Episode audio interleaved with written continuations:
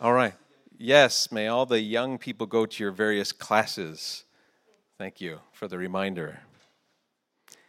We'll have a little bit more breathing room in here right now. It's it's packed again this Sunday. God bless you all. Thank you for joining us. Thank you for everyone joining us online too. We uh, we welcome you. We share this experience with you. Over the past few months or so, I've had the pleasure of meeting up with many of the other men who have been preaching through our series on the book of Acts these past months. In particular, uh, my brother Leslie Muirhead, he is sitting in the third row right here. He organized a meeting midweek with some of the other speakers, including Nick Oswallo and Stephen McCarg and myself, so that we could uh, meet together and discuss how the topic of discipleship is treated in Acts chapters 19 and 20. So we could be on the same page, so we could teach uh, something that would be complementary over various weeks. And I had this passage, and I told them, fellas, my passage has nothing to do with discipleship. I'm happy to join you all. I'll discuss with you and pray with you and everything, but there's no need. This passage is uh, is very black and white. It's it's not a it's not an obscure passage. It's talking about a riot. When Dave Brereton said that this would be a riot, he wasn't kidding. It's really just about some people who were upset and wanted to do a demonstration about how upset they were. There's nothing about uh, discipleship. Paul's not mentioned in this passage. There are no Christians in this passage who speak. I don't know why you want me there. Nobody disagreed with me. Nobody challenged me on it. Uh, I attended the meeting. We had a really good time. We prayed together, and I was encouraged, but I didn't leave that meeting convinced any differently. And then came the time for me to actually start preparing, to study the passage, to read it over and over again, and ask some, some deeper questions like, okay, I, I see what's going on, but why is what's happening happening? Who's behind it? What does it all mean? And it didn't take uh, much longer uh, that in the middle of my studies, I took a break to text the other guys this message that you see on the screen, and I said, um, I recant my former position. Acts 19 is all about discipleship. And if you were here last week to witness the other five baptisms that took place right on this stage, you might recall that our brother Nick Oswallo, he, he shared an anecdote that said that we're likely in our lifetime to potentially encounter and influence up to 80,000 different people in your whole lifetime. And if you're an introvert like me, you still have a chance to influence 10,000 people. Have you ever wondered when it's all said and done what kind of mark you will leave on the world when you're gone, what kind of mark or influence you might have on all these people. It's certainly something that I've thought about a lot in my life. I even thought about this kind of stuff when I was a teenager.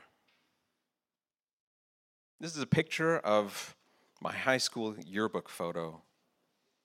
I can't believe I decided to share this. Please do not pay attention to the acne and long hair but rather to this quote that I shared in my yearbook entry. I don't know how I stumbled upon it, but I did, and it, it, it stop laughing. no pictures, Stephen. The quote meant a lot to me at the time. It's attributed to someone named Horace Mann. He's a 19th century congressman. He fought tirelessly in his day and age for educational reforms, for the abolition of slavery in the United States.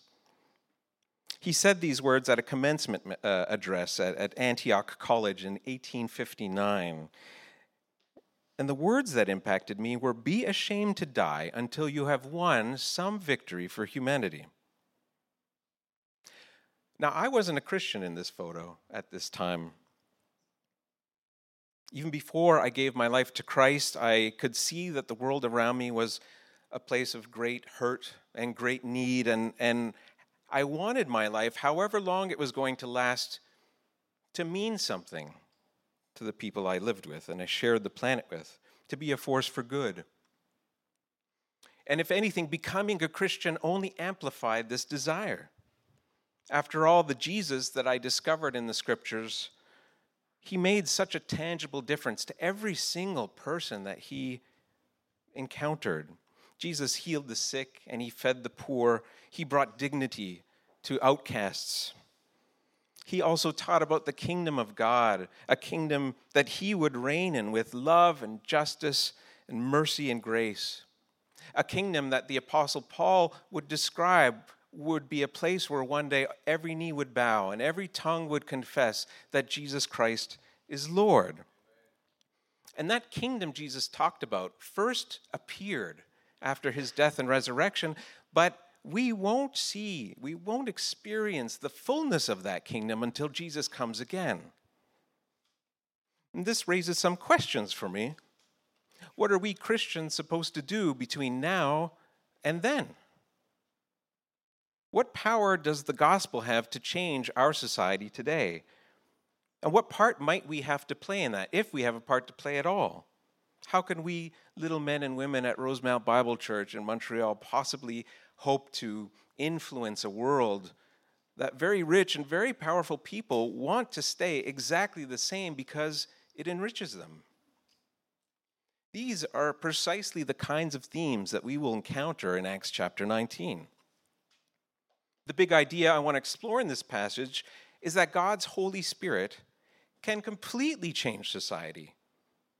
And He can do that through our everyday, ordinary acts of faithfulness in living out the gospel truth. So let's look at our passage today. Let's get a quick grasp of the situation and its context. If you have your Bibles with you, you can turn to Acts chapter 19, starting at verse 23, or you can just follow along with me uh, the text will be on the screen behind me as I read from the New International Version. This is what Dave Brereton meant when he said that it would be a riot. About that time, there arose a great disturbance about the way. A silversmith named Demetrius, who made silver shrines of Artemis, brought in a lot of business for the craftsmen there. He called them together, along with the workers in related trades, and he said, You know, my friends, we receive a good income from this business. And you see and hear how this fellow Paul has convinced and led astray large numbers of people here in Ephesus and in practically the whole province of Asia. He says that gods made by human hands are no gods of all. There's no, danger not only that our trade will lose its good name, but also that the temple of the great goddess Artemis will be discredited, that the goddess herself, who's worshipped throughout the whole province of Asia, and the world will be robbed of her divine majesty. And when they heard this, they were furious. They began shouting over and over again Great is Artemis of the Ephesians. Soon the whole city was in an uproar the people seized Gaius and Aristarchus, Paul's traveling companions from Macedonia, and all of them rushed into the theater together.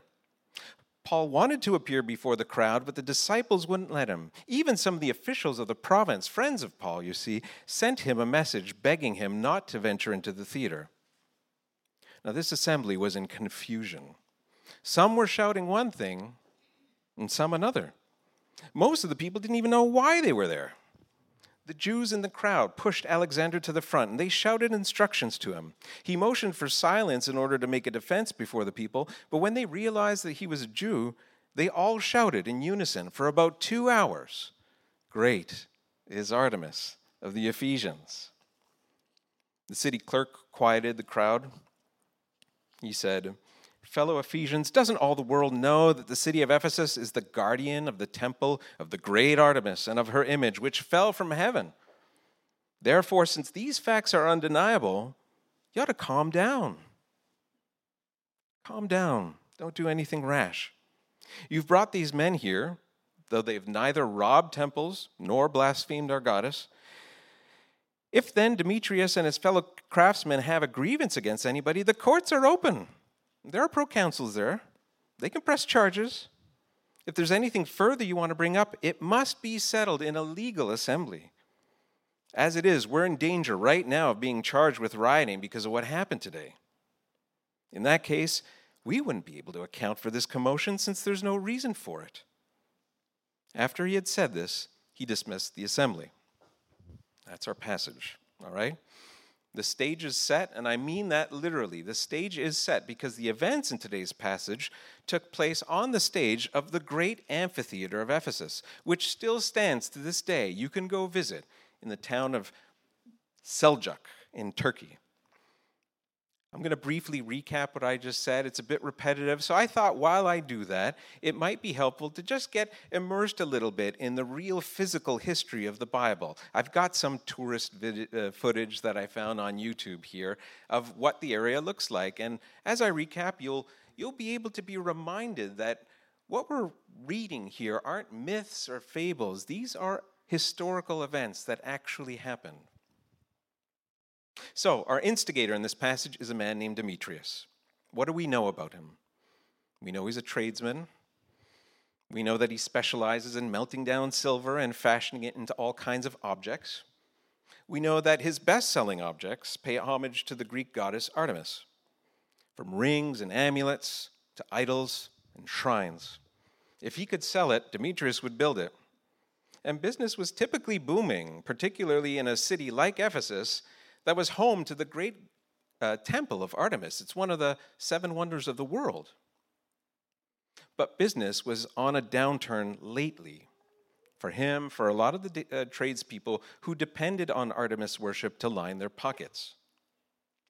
It's not because the price of silver went up. It's not because uh, Walmart opened up next door selling cheaper knockoffs. Business was bad because over the last couple of years, a lot of people started losing interest in Artemis. They heard that a God fashioned with human hands is no God at all. And so their hearts were turned away from that as they began a new faith in Jesus Christ. Now, Demetrius, he's a man of considerable wealth and influence, and he understood how power worked. You see, using his commercial connections, Demetrius gathered a crowd composed at its core of other business people like him.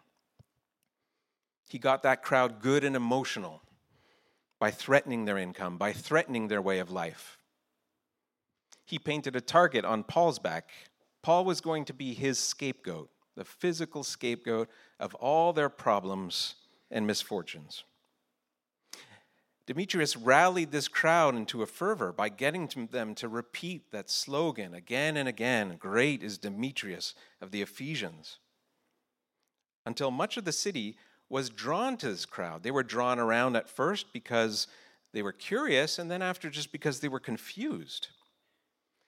And finally, when Demetrius got this crowd as big as it could be and as angry as it could be, he brought them to this place, this great big stage, where it wouldn't make, take much to spark that riot into acts of violence. And all he needed was to bring Paul into this trap.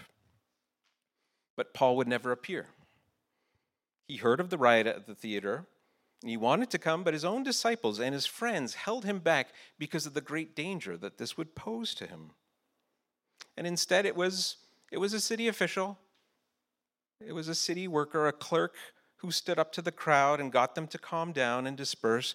And there's nothing that suggests in our text that the city official was a believer. There's nothing that suggests that he was even acting in Paul's interests or defense. What we are certain of is that the official didn't want this riot to catch the attention of the Roman guards because when they come they're going to crack skulls. That's how romans that's how romans operate. That's how romans uh, deal out peace. So the riot subsides. Paul soon leaves after for greece and our passage for today draws to a close. If you recall the big idea that i said that i saw in this passage it's that god's holy spirit can make really big change happen in society through our ordinary, everyday faithfulness in living out the gospel truth. Where do I see that in these verses and in this story? We're going to dig, dig deeper into the text now. and We're going to ask some of these deeper questions. We're going to see that this big idea is revealed through Paul's actions. We're going to see that it's revealed through Paul's mission that was given to him by the Lord Jesus. Then we're going to consider what are the implications for us in our actions, in our mission. So let's start by looking at Paul's actions, decide for ourselves whether he was trying to incite an uprising against Ephesian society and Artemis worship. Was Paul really blameless? Now, to do that, we need to look at the context of the, the entire book of Acts. We're, we're starting this midway. Two weeks ago, Brother Stephen McCarg, he preached through the first half of chap, uh, Acts chapter 19. We'll see that Paul spent over two years in the city. Not once did he directly challenge or oppose the many followers of Artemis. You can search the scriptures, but you will not find it. He didn't organize protests. He didn't indoctrinate zealots to destroy property or tear down idols. He didn't try to change the Roman school system so that they would stop teaching this stuff to the kids. He didn't organize an economic lobby to boycott, divest, or sanction Artemis worshippers. So, what did Paul do? We go through Acts chapter 19. We see that Paul baptized people in the name of the Lord Jesus. You see that in Acts 19, verses 1 to 7. We see that Paul taught Jews in the synagogue for a period of about three months. For a period of a uh, little more than two years, he taught in lecture in Gentile lecture halls, primarily to Gentiles. And the, the scripture even says he held discussions. It wasn't just unilateral talking to people. There was there was an exchange of ideas that took place there. And Paul performed miracles, which doesn't hurt, I suppose, but he performed miracles as he was doing all these other things. We have to remember, too, that there was a city official who found Paul and his companions blameless. He offered the crowd a legal alternative to accuse them in the courts, and the crowd dispersed. They didn't go to the courts because there's nothing to accuse Paul of. He didn't do anything. And yet, society was changing big time. In what way was it changing? Well, Stephen preached about that too two weeks ago. If we look at Acts chapter 19, verses 18 to 20, it's described that many of those who believed now came and openly confessed what they had done. A number who had practiced sorcery brought their scrolls together and burned them publicly. And when they calculated the value of those scrolls, the total came to about 50,000 drachmas. In this way, the word of the Lord spread widely and grew in power. So you see, Demetrius and the other tradespeople, they were totally right to feel threatened. Because many people were visibly turning from their false gods, from their pagan practices, while embracing a new faith and understanding in Jesus Christ hearts were changing in large numbers. This was not a revolution, this was a revival, a changing of hearts. The Holy Spirit creates major social change through revival, not through revolution. These false idols were destroyed as acts of personal repentance, not as acts of public vandalism. And all of Paul's activities that we discussed here are consistent with the mission that was given to him by Jesus himself. In Acts chapter 9, the Lord called to a disciple named Ananias, and he gave Ananias this message. In Acts 9, verses 15 and 16, Jesus told him, This man, Paul, he is my chosen instrument to proclaim my name to the Gentiles and their kings and to the people of Israel. I will show him how much he must suffer for my name. Paul later echoes this mission in Romans 15:20. He says, "It has always been my ambition to preach the gospel where Christ was not known, so that I wouldn't be building on someone else's foundation." And again in Colossians chapter 1:28 he writes, "Jesus we proclaim, warning everyone and teaching everyone in all wisdom that we may pre- present everyone mature in Christ." So Paul's mission informed how he would minister to the places that he visited. What about you and me? Do we have a mission? The answer is yes. Alessandro is right.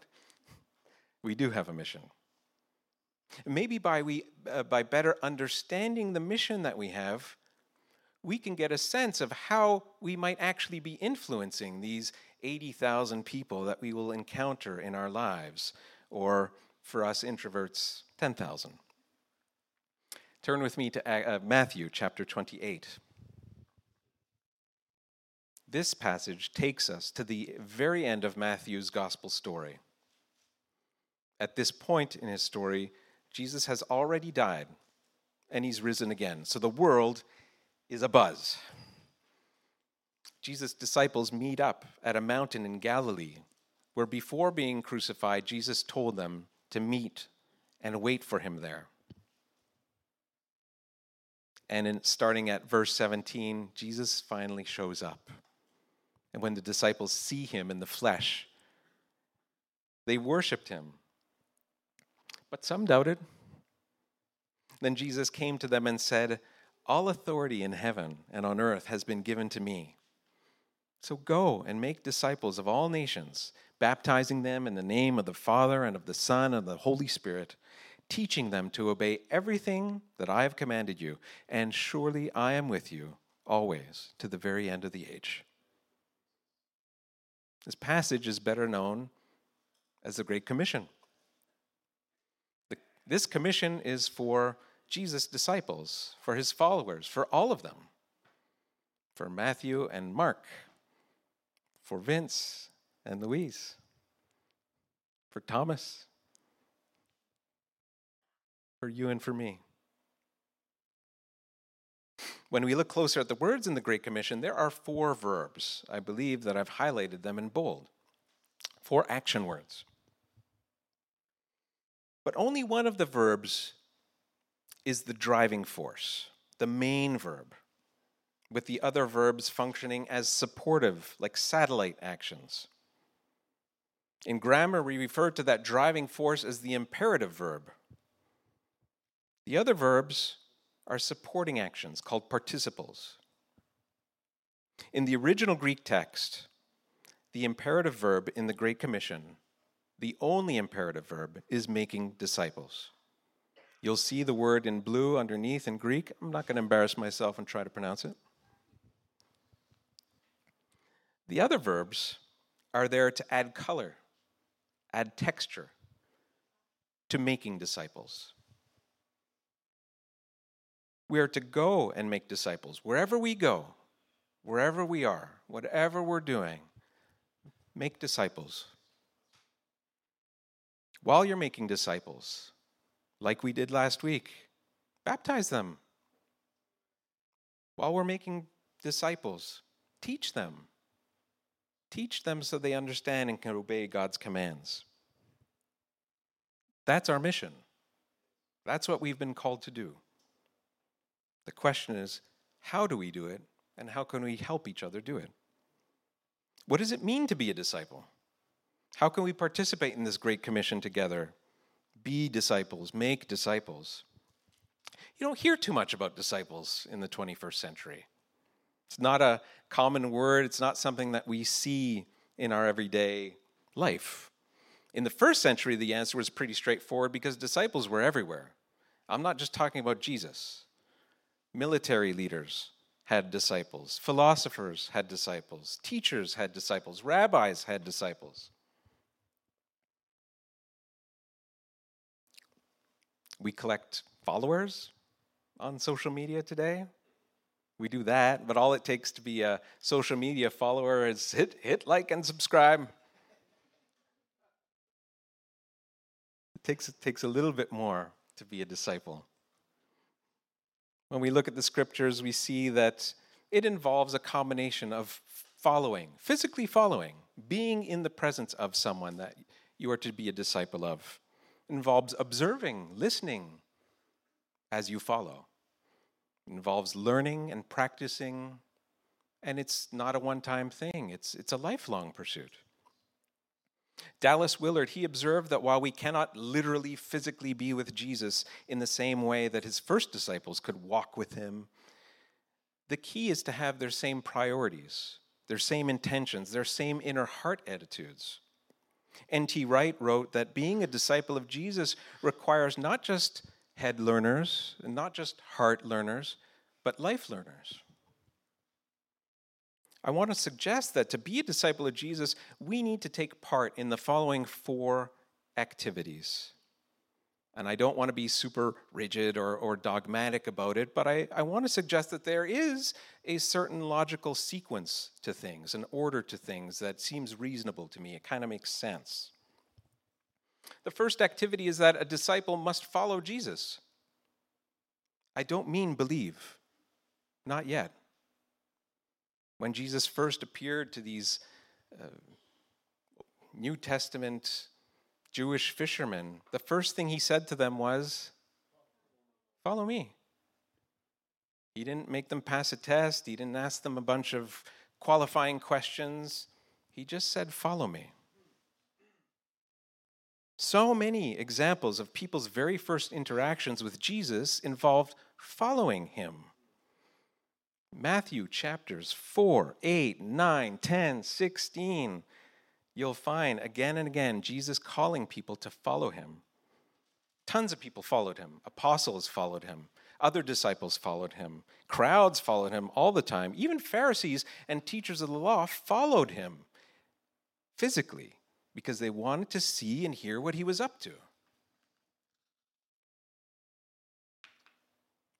People in the first century literally and physically followed Jesus to listen and consider, contemplate what he was saying.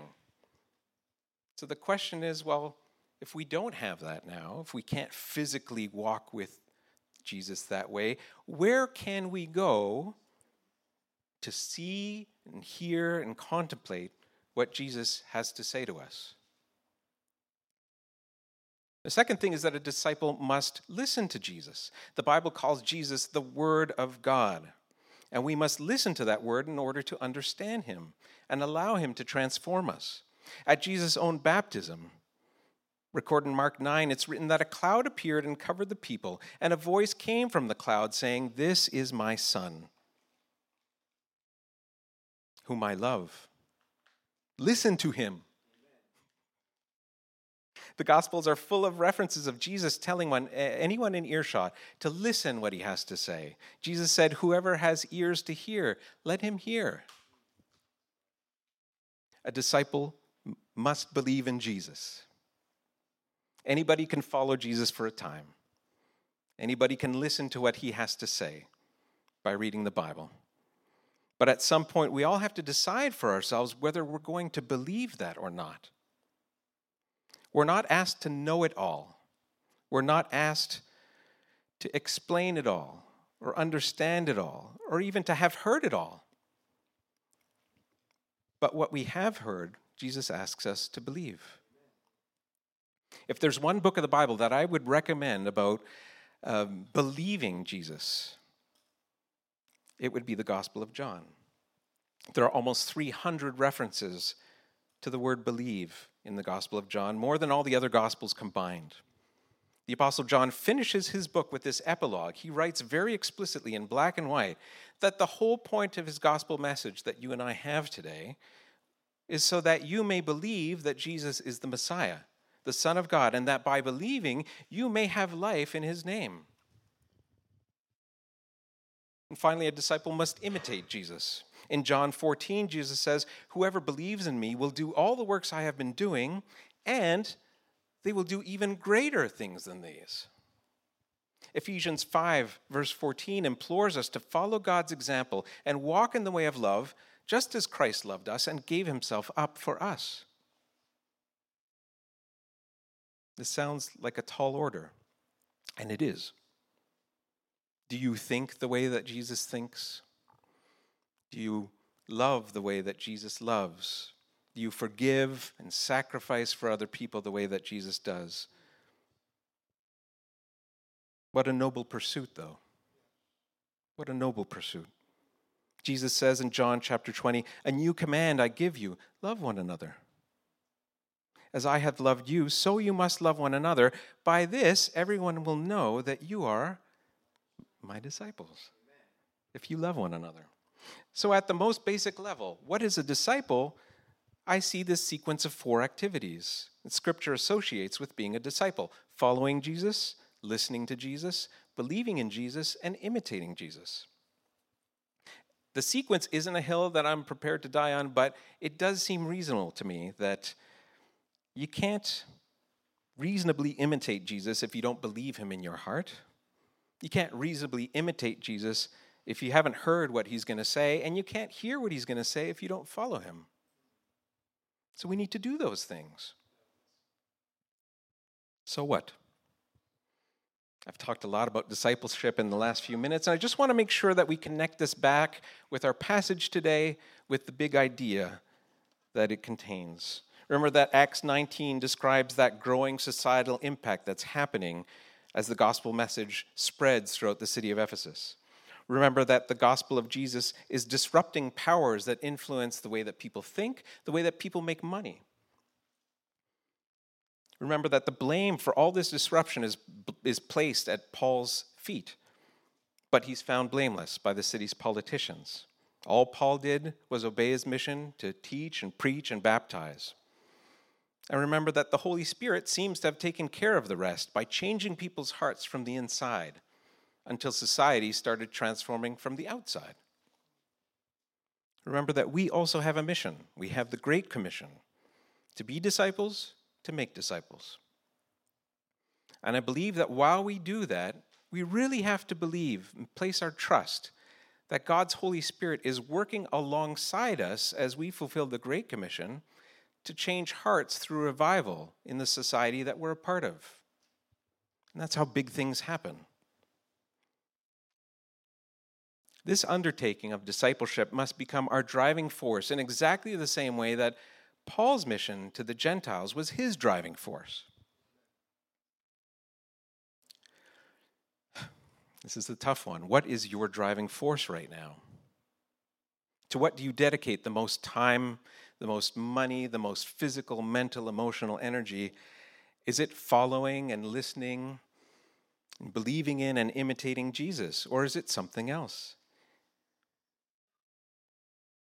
as we let that soak in. That's a very sobering thought. And I can say that because that's exactly where I've come to in my life is this conclusion that this is not the driving force of my life.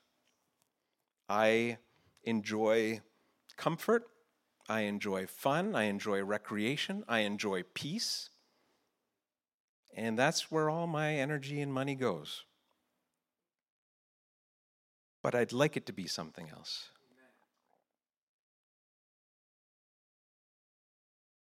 Not because I have to, because I really want to.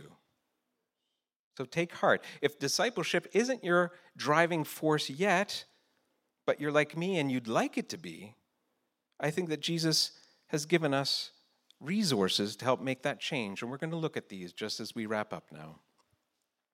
One resource Jesus gives us is the Holy Spirit. In the Gospel of John, Jesus promised that God the Father would send the Holy Spirit in Jesus' name and teach us all things and remind us of everything that Jesus has said to us.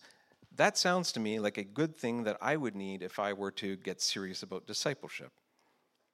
Paul explains this so eloquently in 1 Corinthians chapter 2 verses 10 to 12. He writes, "The Spirit searches all things, even the deep things of God. For who knows a person's thoughts except the own person within them. In the same way, no one knows the thoughts of God except the Spirit of God.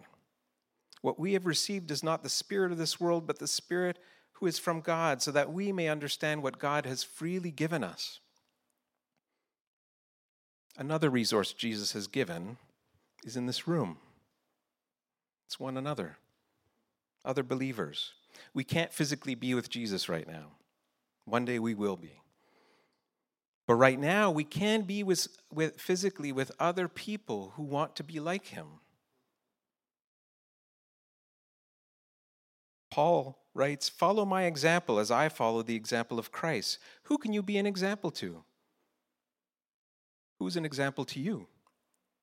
As you consider this, I want to draw attention to the many RBC groups that take place during the week. They might call themselves small groups or home groups or fellowship groups or Bible study groups. I'd like us to start considering them discipleship groups because that's what happens when we participate in them. The time you spend meeting with people, reading with people, praying with people, being vulnerable with other people who believe in Jesus That's where you're living out that continuous following, listening, believing, and imitating of discipleship. I think that's not the only place, but probably the first place where we will start making disciples is in small groups. Do you belong to a group like that at RBC or somewhere else? Would you like to? Could people in my small group put their hands up so that I can embarrass you? Steve and Nancy, I see you. Marco, that's great. I love my small group. I feel loved by them. I want you to experience that as well. There's a website behind me. If you aren't part of a discipleship group like, uh, right now, make it a priority in your life to ask about them and see how you could join one. The last resource Jesus gives us is his everlasting, ongoing forgiveness and love, which we will need. In his book, Following Jesus Biblical Reflections on Discipleship, N.T. Wright describes the relationship that Jesus had with his closest disciples in the Gospel of Mark, a relationship that we too can enjoy. He writes Mark invites us to stop projecting the guilt and fear we feel inside ourselves out onto the rest of the world. He invites us to take up our own cross and follow Jesus. He paints a tragically comical uh, picture of the disciples blundering about, getting it all wrong, failing to see what Jesus was on about, and letting him down totally. And yet, he continues to show Jesus teaching them, loving them, leading them, and ultimately dying for them.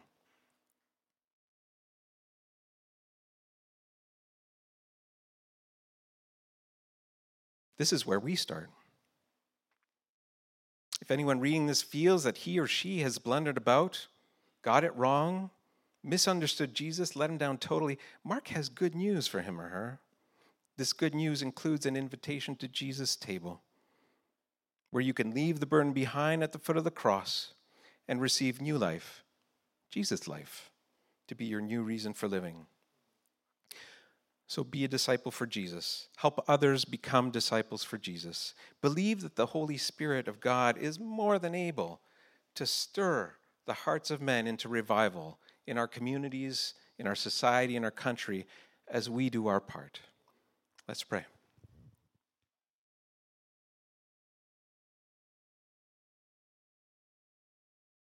Heavenly Father, we, we ask for your Spirit to be with us right now, the Spirit that you promised us. Lord, we ask that your Spirit would bring to our minds not just the knowledge of Jesus, but the, the understanding, the hunger and thirst, the desire for Jesus to be like him. Lord, we, we thank you that in your wisdom, for some reason, you've asked us to make disciples of other people. You, you can do it, you don't need us to do it. But Lord, how exciting it is that as we learn to be more like you, you ask us to help others do likewise. God, we love you. Lord, I pray that you would encourage the hearts of men and women here at Rosemount Bible Church to be disciples, to follow you and listen to you, to believe in you and be like you. Help us to encourage one another to do likewise. Help us to do this in small groups. God, we, we love you. We ask.